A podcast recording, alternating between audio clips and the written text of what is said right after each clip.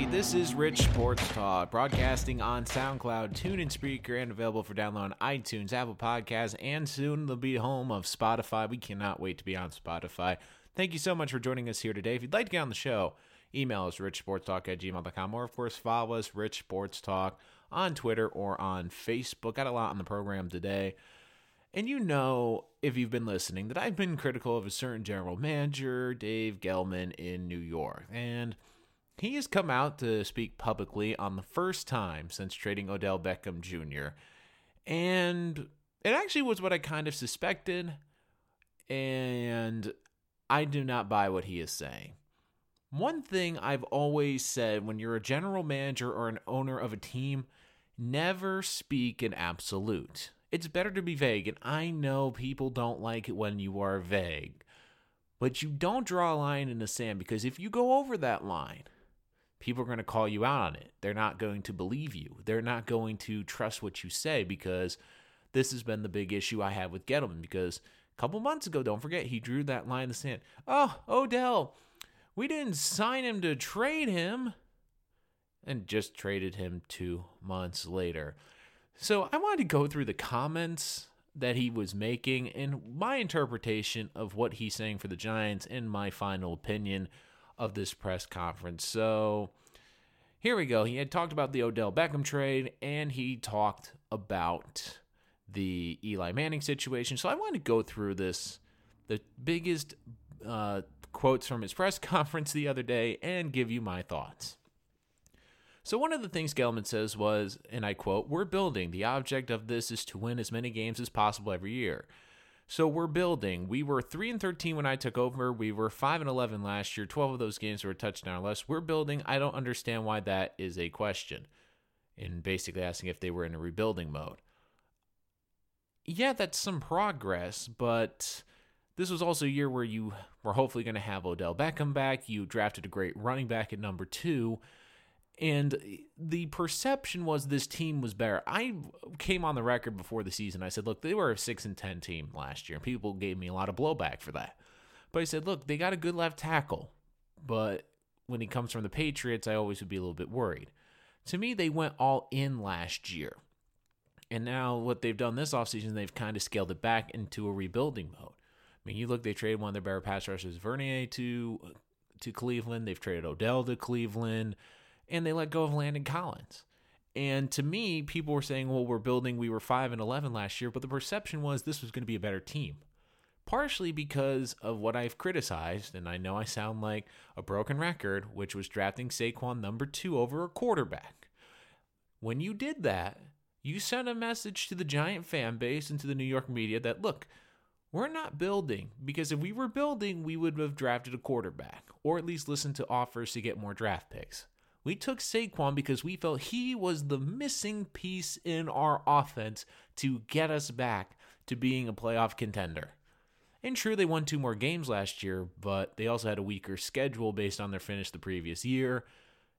And they still were three games below 500.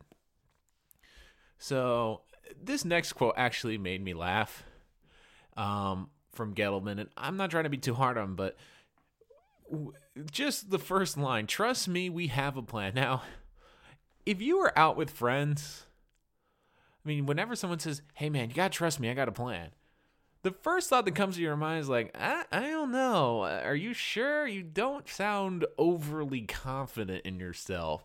So when he said that it's like hey trust me i have a plan. Most people are like that sounds like you don't have a plan but you're trying to make it sound like you have a plan. But uh, basically, the rest of that quote was, and over time, you have to be patient. Everyone wants answers now. We live in an instant gratification society, instant gratification world, and everyone wants answers now. Over time, you'll see you have to trust it.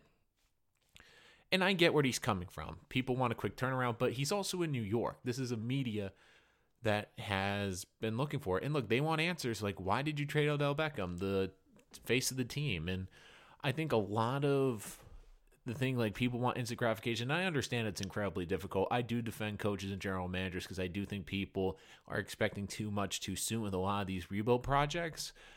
But like I said, going back to what I just talked about previously, when you draft a running back number two, you give the perception to the fans and to the media that look, he is the missing piece from a playoff team because we didn't trade down to get more draft picks. We didn't draft a quarterback for the future.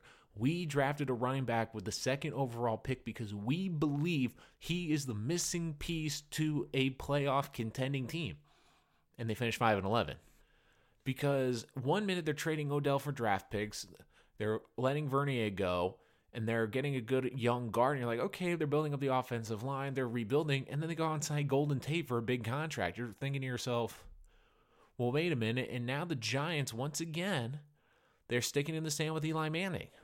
I just want to remind you that even though they didn't win Super Bowls, the Jaguars moved off Blake Bortles, the Dolphins moved off Ryan Tannehill, are going to Ryan Fitzpatrick. Uh, all these teams, like they're they're saying, look, the quarterback's not working. We're going to get rid of him. I don't know why people keep defending Eli.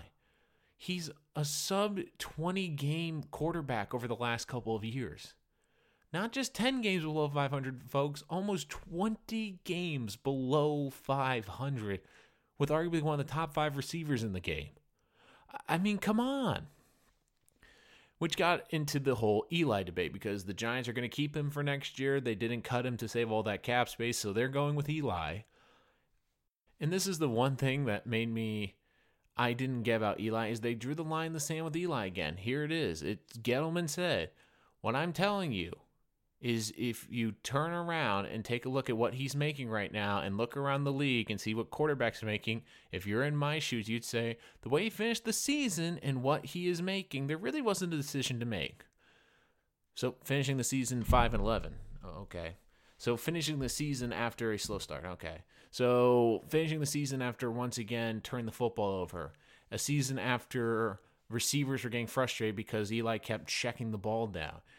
A season where your head coach visibly on multiple occasions was videotaped on the sideline saying, throw the ball down the field. And I get that Eli is not making an absurd amount of money compared to some of the other franchise quarterbacks, but he hasn't played like a franchise quarterback. He's sub 20 games in his last couple of seasons. And I get that he's won a Super Bowl, but the Dolphins just let go of oh, Ryan Tannehill. I understand Tannehill's won a Super Bowl, but he is four games under 500 as a starter for them in a division with Tom Brady. And you look at the Giants, they're keeping Eli Manning. I, I don't know what they're doing. And I said this a couple weeks ago. I thought the plan was get those picks from Cleveland to move up in the draft. I have no idea what the Giants are doing. I to me the biggest problem the Giants could have this season is this if they don't make a move and if they use those picks to get players, and look, they can make this a better roster. But the thing with Gettleman is when you draw a hard line like they're doing, if Eli fails this season, then don't be surprised if you're not coming back next year. Because at least if you draft a rookie quarterback in this draft, you have a trump card which you can use. You can say halfway through the season, it's not going well. We put in the rookie quarterback. If the rookie looks good, you can sell to the fan base and to the front office. Look, we tried with Eli. We thought he had something left. He didn't. However, we've drafted a succession plan. We have a quarterback in place. He played well over the rest of the season. Now it's time to build around that quarterback. At least then you have a you have something to build around. My biggest fear is if you're Gettleman, you don't draft a quarterback in this draft. If you don't draft a quarterback, what happens next year by week five if the Giants are one and four? You don't think this fan base is going to be calling for your head? I mean, we're talking about a franchise that has won, has been in the same win category the last couple years as the Cleveland Browns. But at least the Browns have momentum. They have a young quarterback. This is a team, and you could see your best player, Odell Beckham, was frustrated. He wanted to get out of New York because he was frustrated playing with Eli because Eli couldn't give him the football. And you saw a lot of teammates and a lot of people coming out to defend Odell when he was traded, saying, look, he's a hard worker. He wants the football. He wants to be successful and win. And he's frustrated with how it's going in New York. I mean, right now, I don't get what the fascination with Gettleman is with sticking by Eli because uh, if Eli Eli could have a good season next year and prove me wrong. But the track record the last couple of years has said, look, he's not the same quarterback. He's not. You just took away his best receiver that he's had over the past decade. And look, I understand Golden Tate's a solid receiver. Shepard's a solid receiver. Engram's a good tight end that I actually really like. And you have a good running back. You're improving the offensive line. But your defense now is completely barren. Could you use the draft picks to help your defense? Yeah, sure. But even if the Giants, if they don't take a quarterback, hit an A plus, they get a great pass rush, they get a good linebacker. Even if everything goes perfectly and they actually have a decent roster next year, they still cannot match up with the Cowboys and the Eagles in those rosters. They can't. The best they're hoping for right now is a third place finish.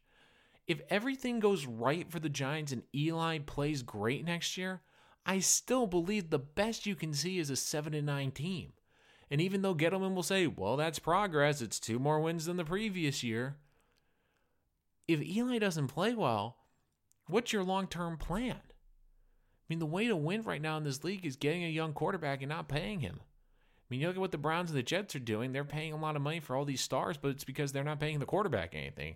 Why are the Rams successful? Why are the Eagles successful? They're not paying the quarterback anything. Why are the Cowboys successful? They're not paying the quarterback anything. You look at the Giants right now, they are overpaying for Eli Manning for what he is producing on the field. And I know I keep banging on Eli, and I know Eli's a great player. He's been a great, he'll probably be a Hall of Famer. He's won two Super Bowls and the importance that he's had in the city of New York.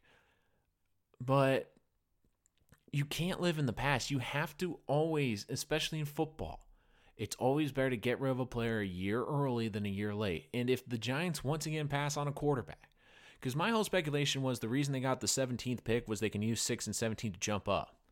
But I'm not so sure because there's reports that the Cleveland offer and Gettleman even said, look, we wanted to get the max value. Well, that's not true because by multiple reports, the 49ers had a better offer on the table. Could that have been the number two pick? Yeah. If they really liked a quarterback, getting the number two pick would have been huge. But, and I understand why they didn't trade him in the NFC and they had better offers in the NFC. They don't want to play. They don't want to play him and have him come back into, into MetLife and show them up or help a team get to the NFC Championship game next year. I completely get that. And in some way, and I said this when he was traded, they're kind of hoping Cleveland's Cleveland.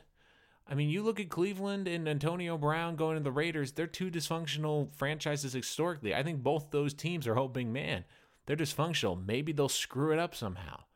And I think that that's part of it. And Cleveland will be interesting. I like the talent, but they also have a rookie head coach. So it'll be interesting to see how that all plays out. But these comments by Gettleman, once again, he keeps drawing these lines in the sand and you lose credibility. It's better to be vague. It's better to be vague than drawing these absolutes, and it's better to not go all in on certain players in the NFL. You can't go all in. You can't go all in unless you have a young franchise quarterback, but you don't. You have an old veteran quarterback who has not looked the same. In trying to say, like, you know all the answers, uh, your team won five games last year with Odell, with Saquon. You passed up a great quarterback class. And it looks like the quarterback you passed on could be the Jets franchise quarterback for the next 10, 15 years. And you're coming into this draft. If you don't draft a quarterback in this class, what's the long term plan after Eli? I mean, you look at some of these older quarterbacks, you can make the case Big Ben has two or three years left. You can make the case Philip Rivers has two or three years left, even Tom Brady. You look at Eli. Can you honestly think Eli has two to three great years left. I don't see it. And it, the funny thing is, if he were to go to free agency, I thought about this. What team could he potentially start for? It'd be the Dolphins, but the Dolphins are kind of in a rebuild mode, anyways. I really thought about that. If, if he was cut today, what team could have Eli play for? And I can't think of one. So, Gettleman, once again, talking in absolutes, and I think it's going to come back to bite him. And it'll be an interesting draft because if he doesn't hit a home run on this draft, and if this giant team struggles and Eli Manning's the quarterback again and he underperforms again, you won't have to worry about drafting his successor because the Giants will likely be looking for your successor, Gettleman. that's going to do it for this episode of Rich Sports Talk. Thank you so much for joining us here on the program today. Make sure to like and subscribe so you don't miss any of our latest content on SoundCloud, Tune, and Spreaker, and available for download on Apple Podcasts, iTunes, and Spotify. Until next time, I'm your host, Nolan Rich, and this is Rich Sports Talk.